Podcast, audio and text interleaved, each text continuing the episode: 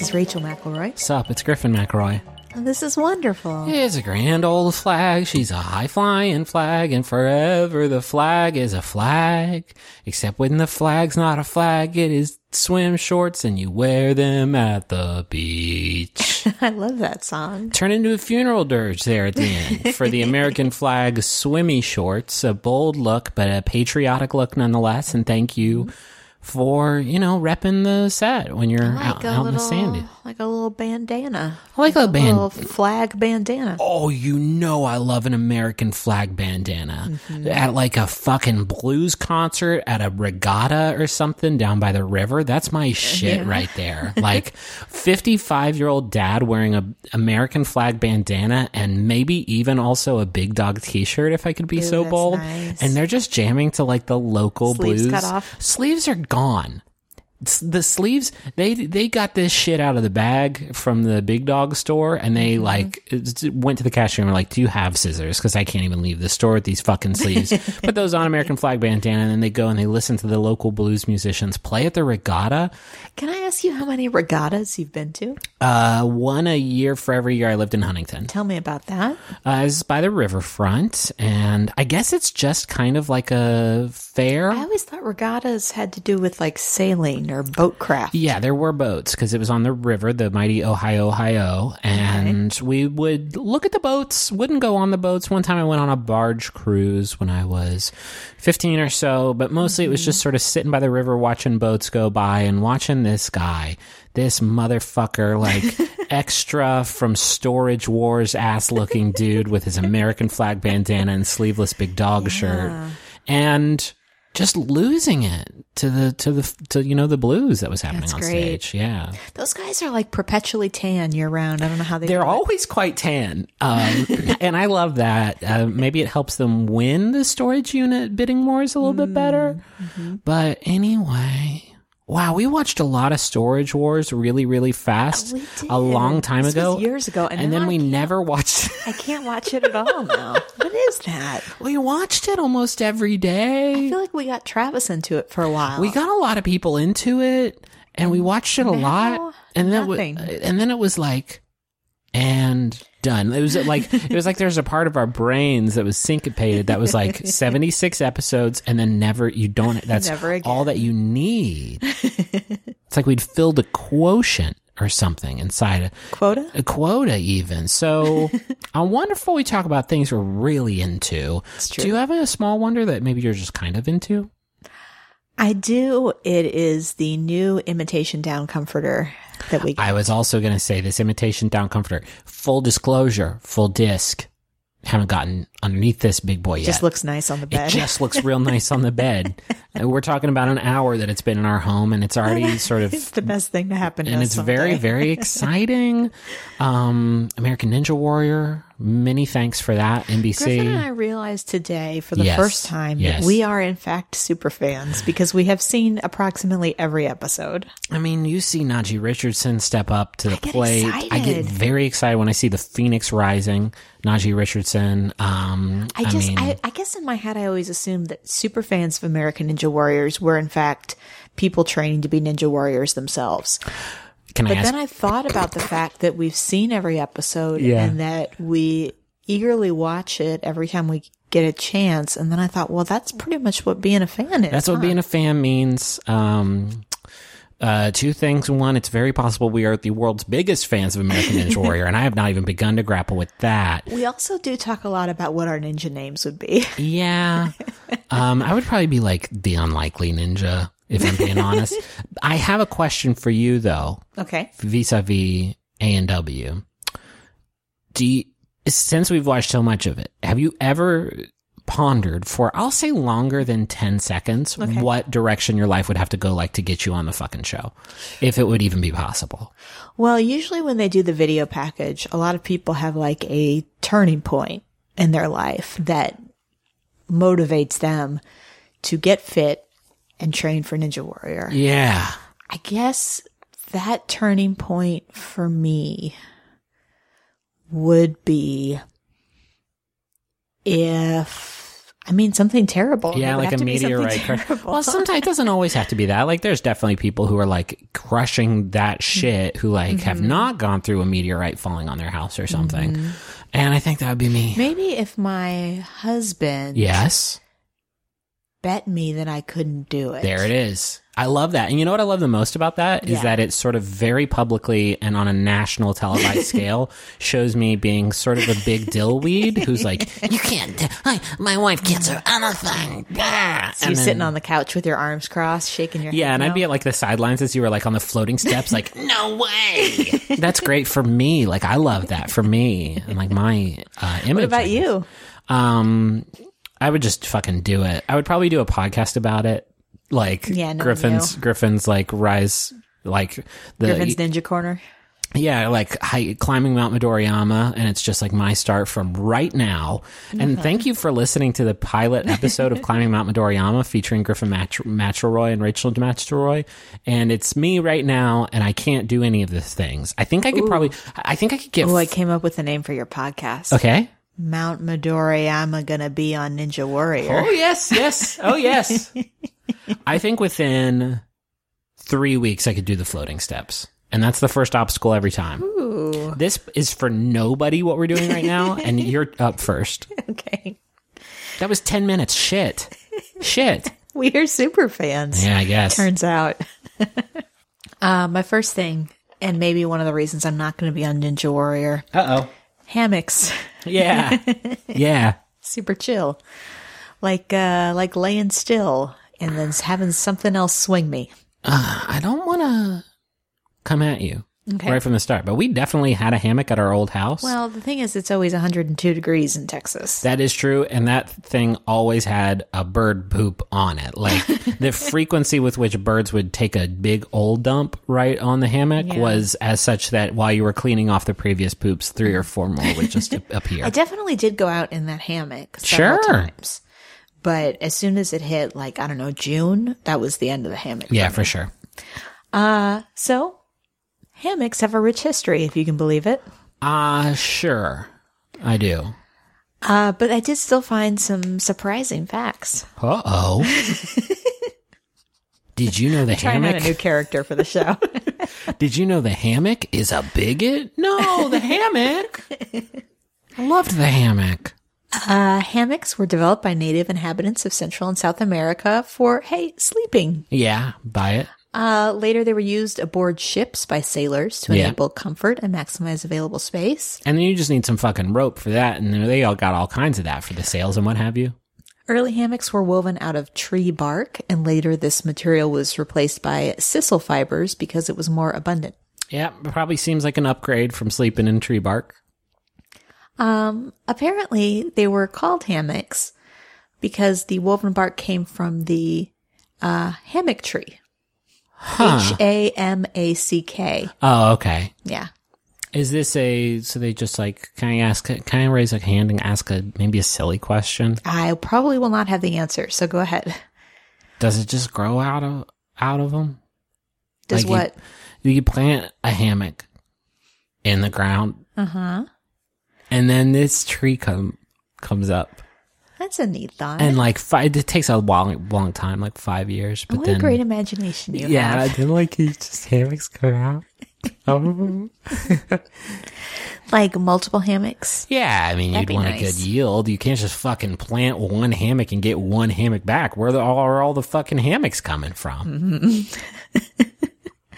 Uh, so, another reason hammocks were popular in Central and South America was the ability to provide safety from disease transmission, insect stings, or animal bites, since the beds were suspended above ground. Uh, yeah, for the ground insects, there's a lot of nasty boys that can get up there with their wings and Here's stuff. A fun fact, though. I'm learning so many fun facts from you about hammocks I right now. I, I did. I didn't just go to Wikipedia. I went to multiple websites, and every site listed this with no additional detail. So I want I want you to help me think about this. In the 1920s, Hmm. parents throughout North America used fabric hammocks to contain babies just learning to crawl. I think that's true. I think that's true. So when your kids started to become mobile Mm-hmm. and you were like, uh oh, I got to keep an eye on you, they would dump them in a hammock? Yeah. Listen, it was the 1920s, man. We couldn't drink. And so, like, folks had to have some form of excitement. And I guess for them back then, and I don't thinking, like- condone it, but I think they just turned their kids into like a little metapod. I, a little what? A metapod is a Pokemon. He's like in a cocoon. Okay. um, I just think kids that are just learning to crawl have difficulty balancing, and then to hmm. put them into something that is unstable ground that can rock back and forth seems like a lot of kids would really struggle in that. Yeah, for sure. But again, in the why not 1920s. just, like a pen on the ground, yeah. like some kind of play pen, perhaps. I think in like 1936, somebody was like, oh, we should do. What, what the fuck are we doing? Let's put them in a pen. Because if they fall out of the hammock, that's, Quite bad. It ain't good. One time I saw my brother Travis fall out of a hammock while we were camping, and it wasn't like super far down, right? But he was not so so big a boy. He was nine, and he was not the biggest nine year old. And I mm-hmm. thought for sure he's dead, like a hundred percent. Like he fell good, like he fell. Well, he fell bad. It was a bad, bad fall. Did you guys ever do the thing with the woven hammock where you spin somebody around and wrap them up like a burrito? No, that sounds incredibly dangerous. Are you kidding me? Am I Johnny Knoxville from Jackass? We used to have one of those like fishnet style hammocks, and you would you would get kind of wrapped up in it, and you'd spin. Oh gosh, I'd be afraid that it'd w- wrap up too tight and I'd get like gushed. Like in I'm in a like a J like a a late era Jason movie. I like a Capri Sun being squeezed. Oh babe, don't even joke about that. Uh, I'll never get another hammock for as long as I live. So I love a hammock. I have yet to find a way to use them here in Texas that is Sure. satisfactory because it is not pleasant to be outside. A lot of the like primo hammock, but in the fall, oh man, the fall, yeah, not bad. I I feel genuinely bad about how little we go outside. But it's either hot or mosquitoes. Yeah, gosh, the mosquitoes are bad. The mosquitoes are so bad. I went out in the garage to install a new uh, baby car seat in our car, and I came back with like eight mosquito bites on my ankle. It was rough, and I wasn't out there that long, and just the mosquitoes are real bad down here. Is there a place where there's no mosquitoes? Probably like Antarctica, but they have, you know, Does the desert have mosquitoes? the desert. like humidity is usually what brings them. Yeah, probably around like an oasis. There's like a fuck ton of mosquitoes who like have nowhere else to go. Um, Antarctica would be good if it wasn't for sea lions. Hate those guys. Do you want to know my first thing? Yes. My first thing is chill swimming. Chill swimming. And I'm not talking about the cold water, the like chilly, chilly, like Barton Springs, 70 Are you degrees. talking about swimming that's not really swimming? I'm talking about just like kind of, I guess, being in the water, being in a pool. Maybe I should just change it to being in a pool because here's the thing: I'm a very poor swimmer, not good. Uh, you've seen me actually. Give me a, a numerical rating. Do you think between one and ten? How good am I at the swim? What is 10? Ten's, you know, Like Olympic or like Olympic. No, ten is like confident, good swimmer. you see that person and you think, there you know how to swim. yes, they're they're quite talented in the pool. I would say you're a six. All right, that's higher than I deserve. um, I want to be specific. I'm not talking about swimming as uh, a form of exercise, although I do think that it is great for that, especially for people for whom like weight bearing exercise is not possible. Uh, and I'm not talking about it as a means of moving from one place to the other. Like so many better ways to do that, in my opinion. If it must be on water, like hello, boats, jet skis. We um we should start a podcast called Hello Boats and you can talk about all your regatta experience too. Yeah, so maybe we can do like a nerds double pack where we do Hello Boats and Mount Midoriyama going to be on American Ninja Warrior in the same sort of show. So the first 30 minutes can be sort of regatta focused and then the last 30 minutes can be like, well, Very narrow audience bracket we've created. I think it's like this podcast's audience minus two thirds. and that's me being very like generous. Um, I meant to say swimming, just chill swimming. It feels so good. Um, and I guess I can specify that in two ways. One, we do live in Texas where it is no joke, like over 100 degrees four months out of the year, would you say? Like middle of May to middle of September, probably Yeah, it's like over fair. 100 degrees. I'm not being hyperbolic. We, the first year I moved here, we had over 100 days in a row of over 100 degree temperatures. It's quite, it's quite, it's quite hot. Um, and getting really hot and then getting in a cold body of water, specifically a pool, is the fucking best. Um, similarly, being in a cold pool and then lowering your body temperature, getting it all, you know, chilled out and getting used to the coldness of the water and then getting off and letting the heat dry you off is also really good. Griffin, Griffin was so adorable when we went swimming over the weekend because we got out and we were in the shade. And he was so confused by the sensation of his wet body in the hot, what was supposed to be a hot temperature. He turned to me and he was like, Is it cold out? I was Yeah, like, no, yeah. you're just wet and it's windy. I was rolling on Molly pretty good also, but um I just like that feeling not when we're in the shade, but when you're just like in the hot heat and you know that if you didn't just get out of the cold pool, you'd be like miserable right now, but it's kind of nice right now. You feel like a blanket that just like got pulled out of the dryer. I enjoy that a lot. I used to not enjoy cold water because like getting into it is, you know, kind of a shock sometimes. I don't want to get blue, but like on my junk and my butt, like your butt? What happens to your butt? you know, when you get your butthole in the water. Are you kidding? Like when your butthole gets in the water, it's not like bracing? Babe, I, I can't tell which one of the two of us is joking right now. I've never gotten into the water and thought about the way my butt feels as a result. Not I your, guess not your butt, but just your butthole. I don't. I don't want to say that. I don't think. Please continue. I used to like like a nice body temperature pool because then you could just like get in and get out, whatever. No, no big deal. But now I really like this sensation, this bracing sensation of, you know, getting in on a hot day and then getting out and, and warming up. Um, it also helps when you're drinking a nice cold beverage while you're swimming in the swimming pool, not at like a public park or something like that. Um, but you get, you know, cooled off on the inside and the outside. You're just like sort of messing with your thermostat a little bit. And I find that very enjoyable, even though I don't necessarily do laps or stunts or flips or dives. Can't dive, never learned how, very afraid. So chill swimming is just being in water. Yeah, I guess just sort of being in a nice pool.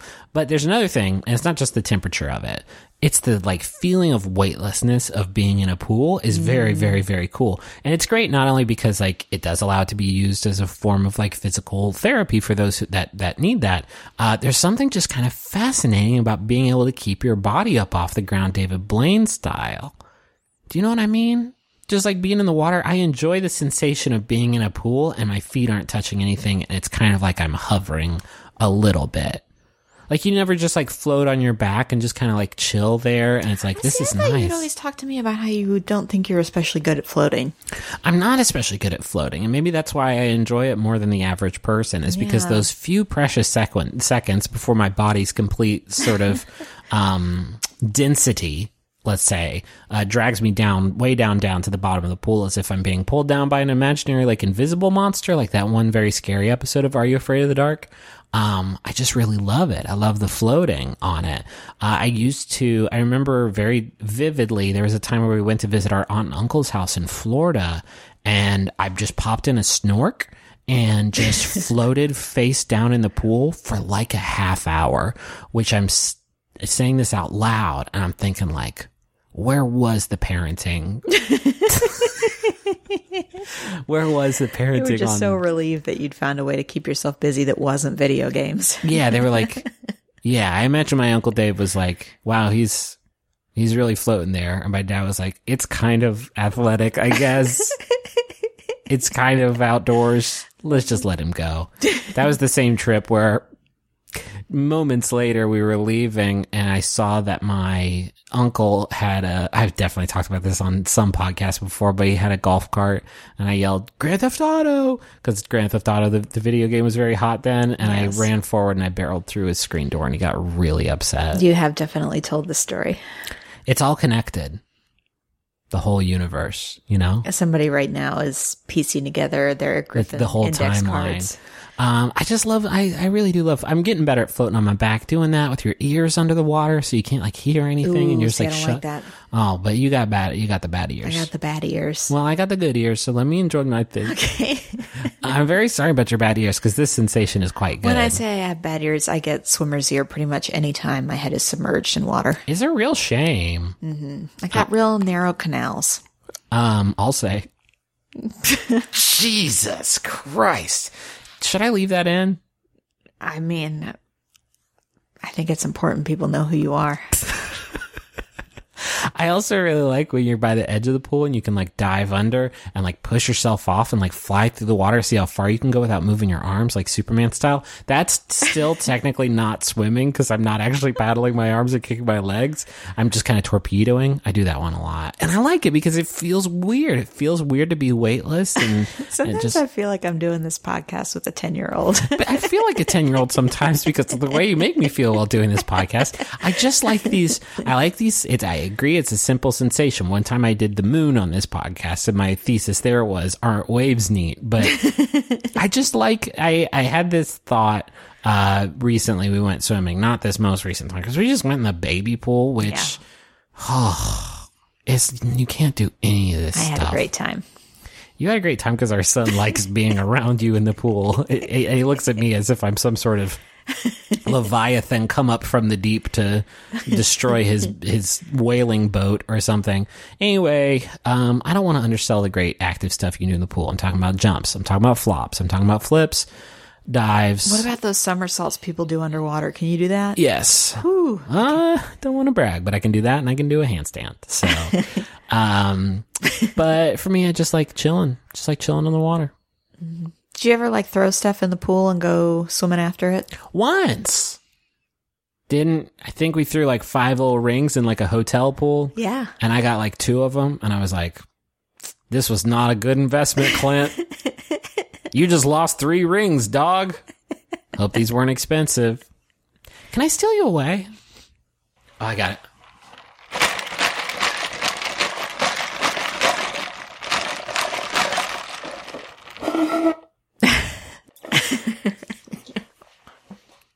It's not a fa- uh, fast food soda. Griffin? Yeah. You know what's a shame? Mm, what? Is that when you order uh, meals to be delivered to you, they can only be for dinner. That's true because of the law. But wait, wait, what's this coming across our desk? The law is different now?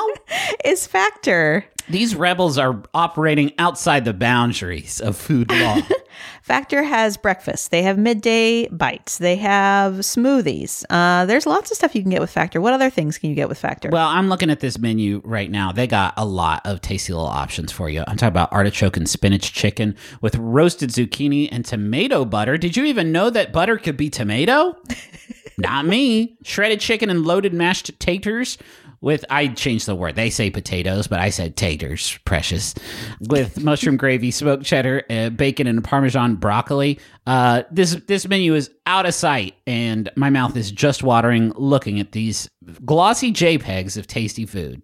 So head to factormeals.com slash wonderful50 and use code wonderful50 to get 50% off. That's code wonderful50 at factormeals.com slash wonderful50 to get 50% off. it can be intimidating trying to roll with the console cowboys in cyberspace. Um, there's always the worry that maybe they know something that you don't vis-a-vis um, website design or website functionality, and you think I could never be that. I could never be among their illustrious ranks. Griffin, if I wanted to build a website where I ranked my favorite episodes of Ghostwriter, would I be able to do that? Well, first of all, it would be the same list as everybody else's with the Julia Stiles episode at the top. But yes, you can do that with Squarespace. It's the all in one platform for building your brand and growing your business online. Every Squarespace website and online store comes with a suite of integrated features and useful guides that help maximize prominence among search results. Do you want to have special functionality like maybe a members only VIP club section of your website? You can do that. Do you want to sell stuff? Yeah, you can do that too. Do you want to have an online scheduler so that people you can you can sell uh, your time? Yeah, you can do that also. Anything is possible. That's um the, for the commercial, the Super Bowl commercial they had. That was my voice yelling "Anything is possible." In the Wow. Yeah, not a lot of people know that. Hey, head to squarespace.com slash wonderfulpod for a free trial. And when you're ready to launch, use offer code wonderfulpod to save 10% off your first purchase of a website or domain. This message is for Dylan Z. Nice. what? That's just cool. Okay. It's from Claire I. Badass. Hey, Dill. Oh, fuck yeah. I really busted a nut up in this birthday gift. Oh, yes. You do such wonderful things in my life every day. A nice turn into the sincere. Your sweet butt Oh, shit. gets me to nirvana. Oh, my God. Yes. Hands in the air. I'm so happy we finally live in the same state. Okay. okay. Close it All I have to do to see that choice tush in person Oh, is send you a telepathic message. I'll never stop loving you, baby. Happy birthday, Claire. that was a fucking tight message. Are you kidding me with all the say good a lot of words there. Yeah, you did. Hell yes. That was difficult for me. That was so dope for me. but happy birthday, Dill. Happy birthday, Dill, no matter what. And great work on that keister. this ne- Sweet quiche. you know what I mean? Yeah. Uh, this next message is for Elena. It is from Henry. Elena, thank you for introducing me to Mabim Bam and Taz. I love you so much. Will you marry me? What? What? The preferred time for this message to air was March. Oh, fuck. Hope uh, Rachel, what do we do? Hope they weren't waiting on that. Rachel, Rachel, Rachel, Rachel. I'm going to assume this already happened. They had another vehicle. I hope they had a backup. Oh, damn. Oh, damn. Babe, what do we do? I mean, I think we just did it. We gotta make this right. I think we've done all we can. No, we gotta make this right. We gotta, we gotta plan every step of their wedding. Okay. Uh, do you want hammocks at your wedding? Oh, they said no. you tapped in. Yeah, I did. I'm, I got them on. Uh, you can't hear it because I got the headphones on, but I got them on Skype, and they said no, uh, strictly no hammocks. So Now, I know as a Max Fun listener, you love enamel pins, but guess who were the first people to wear enamel pins? Everyone in Starfleet. We talk about him every week on our show, The Greatest Generation. Originally about Star Trek The Next Generation. Now we're covering Deep Space Nine. The main thing we're trying to encourage you to do is listen to the show. Listen to the show and know that you are expanding the community of enamel pin wearing enthusiasts. You can only resist Big Pin for so long. So give yourself over to Big Pin and The Greatest Generation by subscribing and downloading right now. The Greatest Generation at MaximumFun.org or wherever you get your podcasts. uh, how about your second thing? Okay, my second thing is very specific, but I think it will be useful and helpful to many. It is volunteering at festivals. Okay. So I have seen a lot of great performances for free, and I have done so because I have volunteered at festivals. Okay. this is very specific. It's very specific, but I think it's not something a lot of people know about. sure. So uh, I actually figured this out because I used to coordinate volunteers for festivals when I was in Chicago. Oh, I didn't know that you're. You're. I knew that you've done it at ACL here in town. I did not know that this habit of yours extended all all the way back to Chicago. Yeah, well, I I ran the volunteer program for two different festivals. Holy shit! I thought, I guess you don't know this. Uh, so when I moved to Chicago, I started coordinating volunteers for Louder Than a Bomb, the Chicago Teen Oh, okay. Poetry I didn't know that. Yes. So they would have hundreds of volunteers sign up and we would have them do a variety of things like greet people at the door or, you know, help take tickets, that kind of thing. Sure. And that connected me to somebody who was starting a music festival in Chicago called Intonation Music Festival. And this was before Pitchfork. Uh, and it was just like a little indie music festival. Uh, and so I coordinated volunteers for that. And all that gave me the idea of like, I should start volunteering at festivals because you get to see the shows for free. When you Right. volunteer and you get a sweet t-shirt. I mean, you do have to work. You do. Well, so I'll get to that. Sure. So uh, I started volunteering at Lollapalooza in Chicago in 2005, and I did it every summer for three or four years. Uh, and what you do is you sign up in like May, uh, if the festival's in like August, let's say, and you work traditionally like a four hour shift. So you're either handing out programs, or you're sitting at the information booth, or you're filling people's water bottles. And then when your shift is over, you could stay the rest of the day for free. Uh, so I got to see a lot of cool shows. It's like the first time I got to see Flaming Lips. Fuck yeah. Um, Did you see the peppers? Yes. You, I was joking. You saw the reddest, hottest, chilliest peppers. All, all of the peppers were there. Shit. Uh, I saw Weezer. nice, nice. Original lineup or the new guys?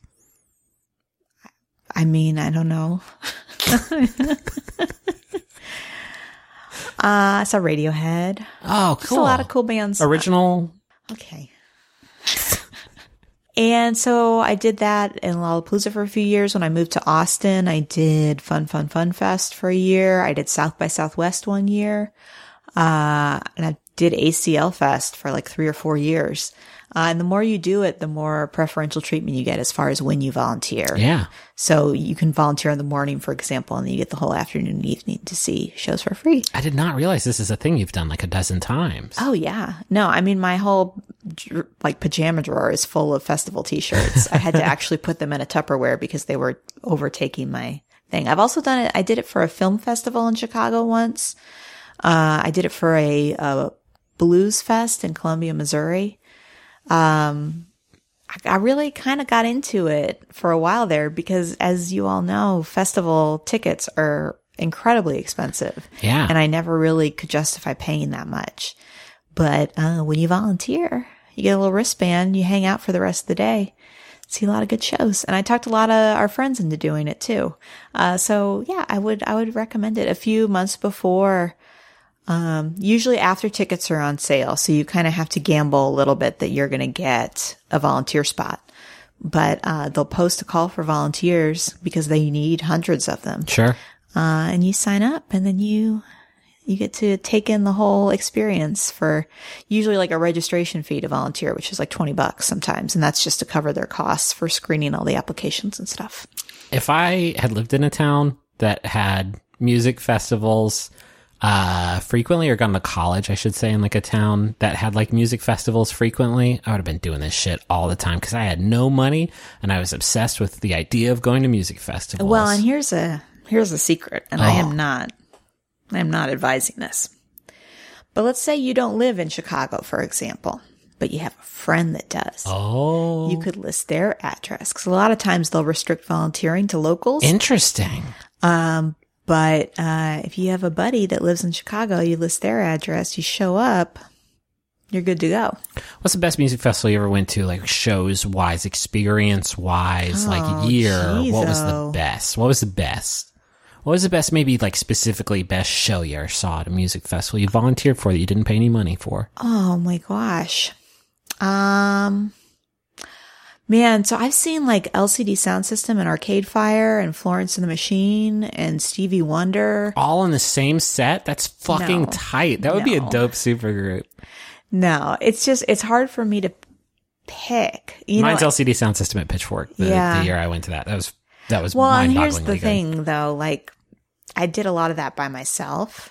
Yeah. Uh, so You didn't have Jeremy Larson there next to you there, and you just had your fucking arms around each other, just jumping up and down to fucking all my friends, just weeping, crying, like just letting the music energize you and fill you with emotion. no, that wasn't me.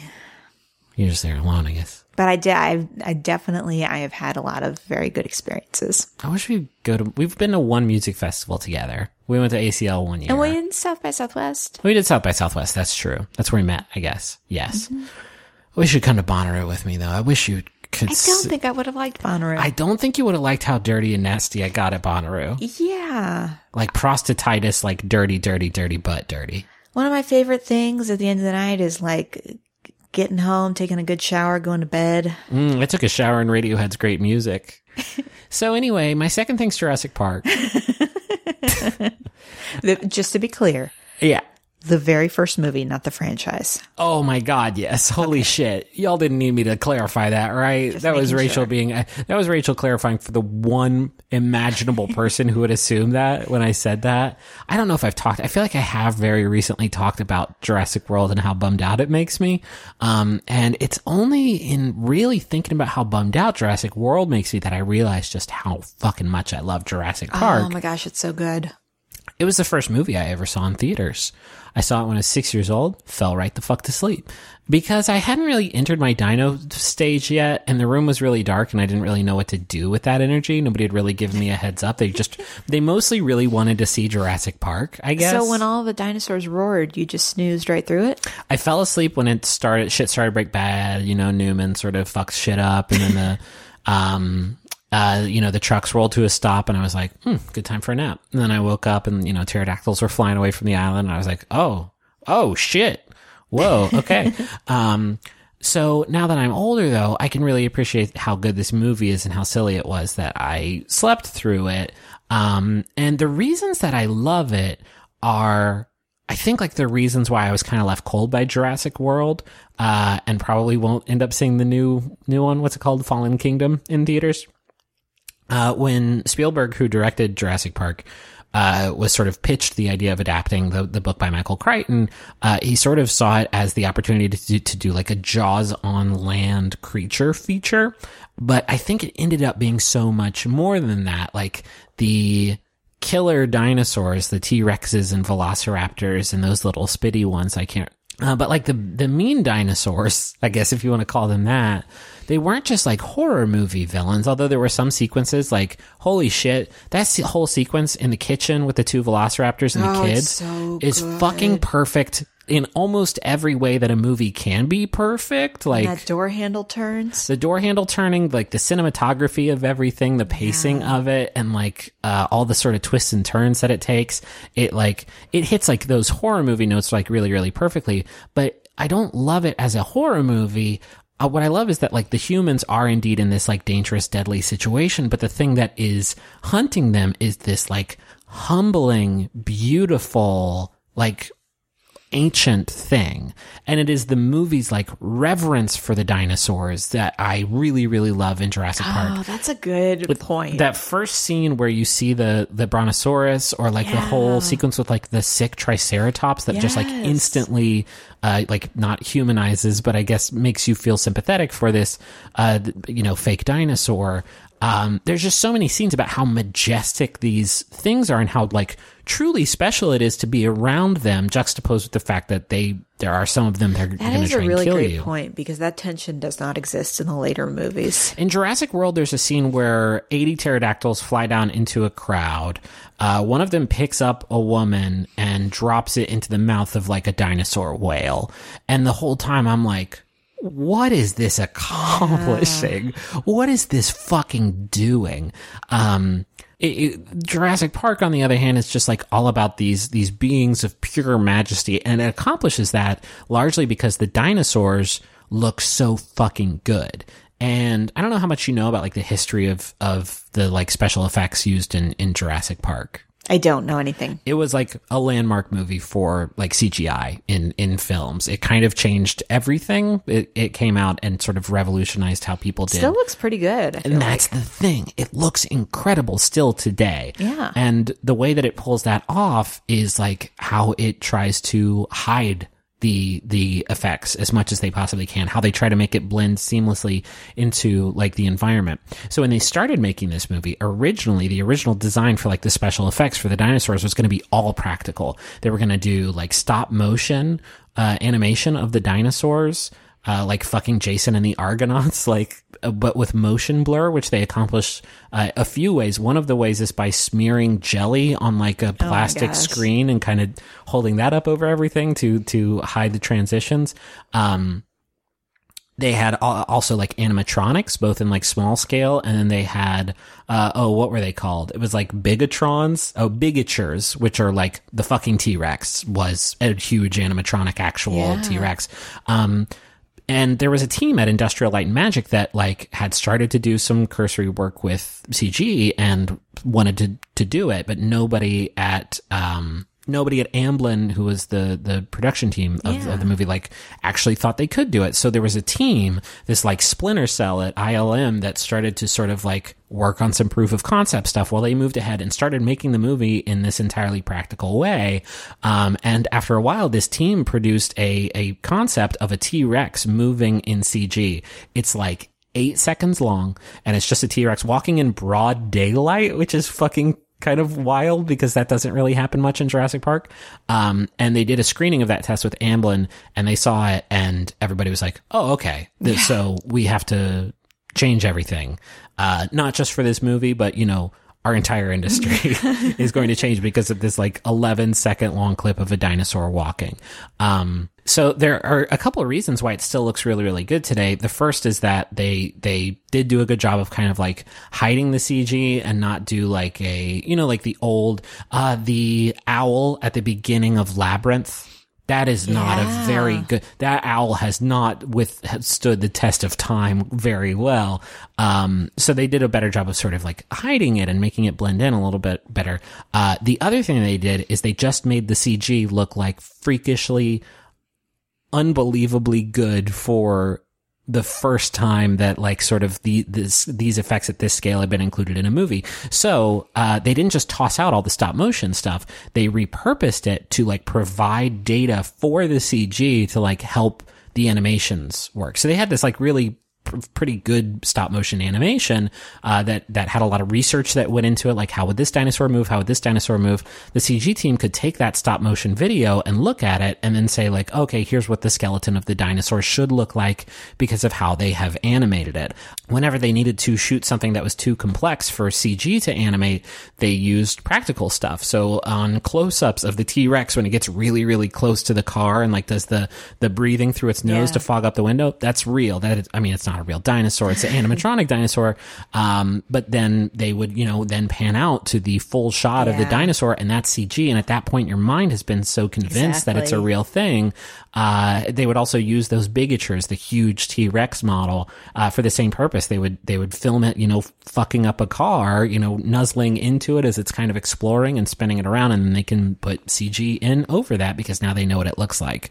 There are so many clever uses of like hybridizing this these these two different technologies at what is essentially the passing of the torch from this old school way of doing it to this brand new like very very fresh way of doing it that makes this movie like a really interesting kind of junction point in in how CG was done. And of course like after that a bunch of movies tried to do this too and they were like this dude's gonna be made out of fucking lasers and he's gonna have nine heads each with like different faces. And it's like oh no that's gonna look like dog shit dude um there was also just like a ton of paleontological research that went into like how would a t-rex move Yeah. not just looking at like dino dino dna but also looking at like how elephants walk and looking at how like giraffes move their necks and shit like uh You can feel that when you watch a movie, like that it's been well researched. Yeah, exactly. And the, the other cool thing that they do that like sells everything and is my favorite thing about the movie since I learned this and then watched it is that almost the entire film is shot from a human's perspective. Almost the whole film. So like the the scene where they pull up in the car and they see the brontosaurus, you see just like the bottom half of the body of the brontosaurus and that's all that's in frame before you get like the bigger shot. The T-Rex chasing Dr. Ian Malcolm away as he's like holding the flare trying to get him away from the kids. Yeah. That is shot from Ian Malcolm's pers- perspective, so the dinosaur looks fucking I never thought gargantuan. about that. It's smart. really, really, really incredible.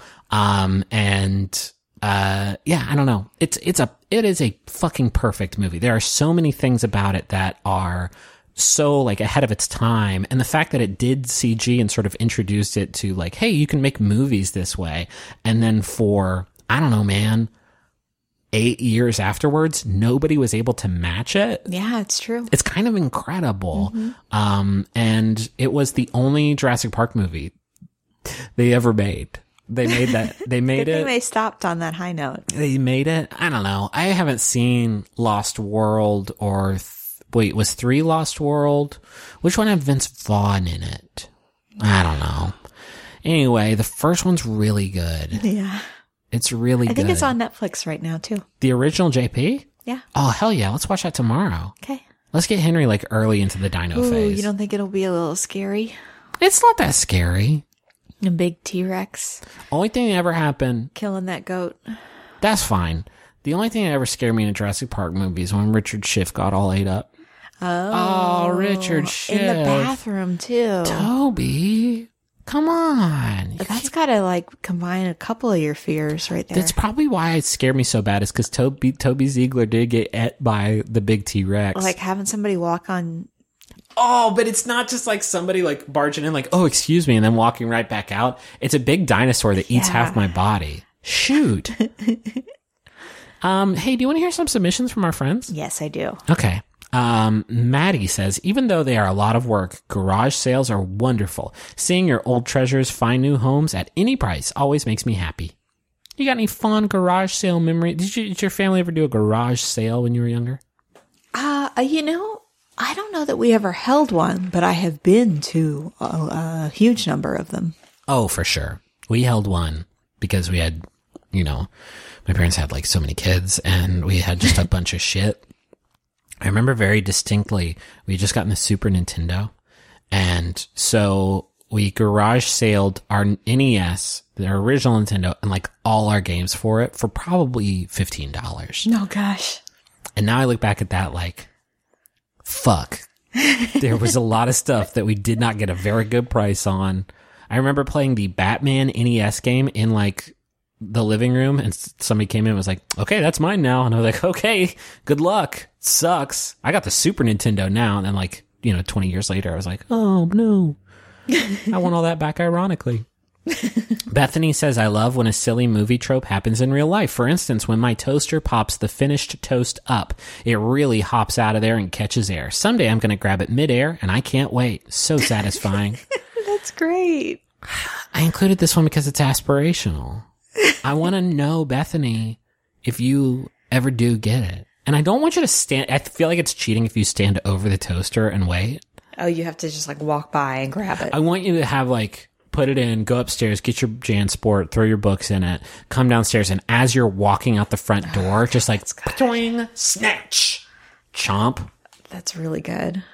That's so fucking good. If you can skateboard by, like just slowly building up speed as you work your way out to the street and grind down your f- f- steps of your house out to the front yard. Just in time to see the bus fly by. Uh, but you sketch while eating this toast and like kids are in the back seat, like looking at you, like making like a guitar, like air guitar. And you're like, yeah, dude. I caught this this morning. And they're like, no fucking way. And you're like, yeah, I caught it. so do all that. Here's one from Greg who says, my wonder is the feeling of stretching after a long drive. I recently drove a moving truck from Michigan to Florida Fuck, Greg. Wow, dude. That's, a big rough. Uh, from Michigan to Florida, and there was no better feeling than stretching your legs at the end of the day. I hope you took breaks. I hope it was not just one long go of it. I hope that you took breaks. I hope there were breaks, because that's a long haul. What's the longest car drive you ever did? I mean, I've done Missouri to Texas, Yeah. which is pretty long. It's like 14, 16 hours, something like that. I did Chicago to Texas. I don't know what's longer, that or Huntington to Boston, because I did that one too. That one was that one was a roughie. So this has been wonderful. This is the podcast you heard. I am so grateful for all of you to listen to the show. Uh, I don't know when this one's going up. I don't know if we're going to put this one up on the 4th of July. Um, because I don't think anybody would listen to it. Is that weird? Like, can you imagine people at their barbecue, like, you know, eating, eating hot dogs with their uncle or something? And they're They're like, holding their sparklers. and they're like, I also like volunteering at festivals. Turn this shit up. This is my jam. Pass the aux. Pass the aux, dude. Yeah. Got a podcast about chill swimming. To your grilling time playlist. Oh, I, I think that shit's public. I'm going to read the link that you, letter for letter, unless it's very long. Some folks shared it in the Facebook group. Okay, but it, just in case you want to grab it and you're sitting at your computer right now and you want to grab grilling time for your 4th of July party or what have you, you're going to be able to find that by going into your web browser and t- where the fuck is it? I've stalled as long as I can. You're going to, oh God, no, it's so long. Fuck that. It is the longest link ever. If you just search grilling time in Spotify, I bet it'll show up. Yeah, maybe. I mean, people have been able to find it somehow. Yeah, so um, thank you to Maximum Fun for having us on the network. You can go to MaximumFun.org and check out all the great shows there. Shows like Stop Podcasting Yourself and Switchblade Sisters and Story Break, Minority Korner. Minority Korner, all of your favorite shows or your new favorite shows if you haven't listened to them. Heat Rocks. Heat Rocks is going to be your favorite fucking show. And all of that is at MaximumFun.org. And we have other shows at McElroyShows.com. And thank you to bo en and Augustus for the use for our theme song, Money Won't Pay. You can find a link to that in the episode descriptions. And um, I don't know, man. Let's just go slam some sparkle dogs and get on it. You know what I mean? It's a grand old flag. It's a flag that it flags, and when it flags, you know that it flags. I'm gonna I'm gonna bump you up a little bit, but keep going. I'm just gonna ride the dial a little bit and get the good levels. And when it flags, it keeps flagging, and flags and flags and flags and flags. Yeah. Every heart beats true for the red, white, and blue. The best part. And the flags they raise still. Is it disrespectful to not know the words to this song? They raise. There were like nine more flags in there that you left out. I got part of it right though. Did you hear that? yeah, the red, white, and blue part. That was good. So we'll see you next week.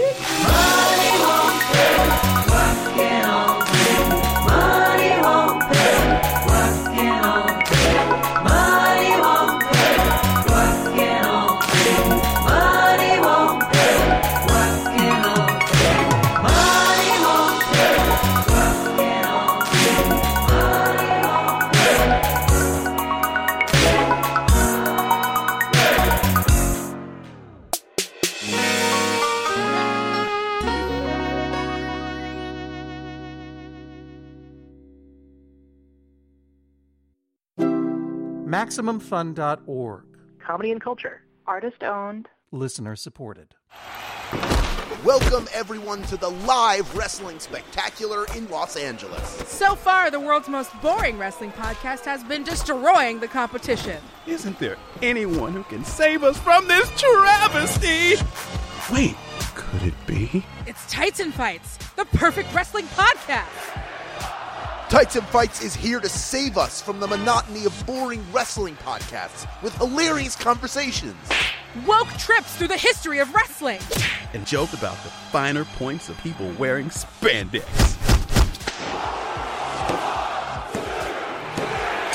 What a match! And the Tights and Fights podcast will be back every week. Thursdays on MaximumFun.org or wherever you get podcasts. Please, these hosts have families. Tights and Fights Podcast. Tights and Fights.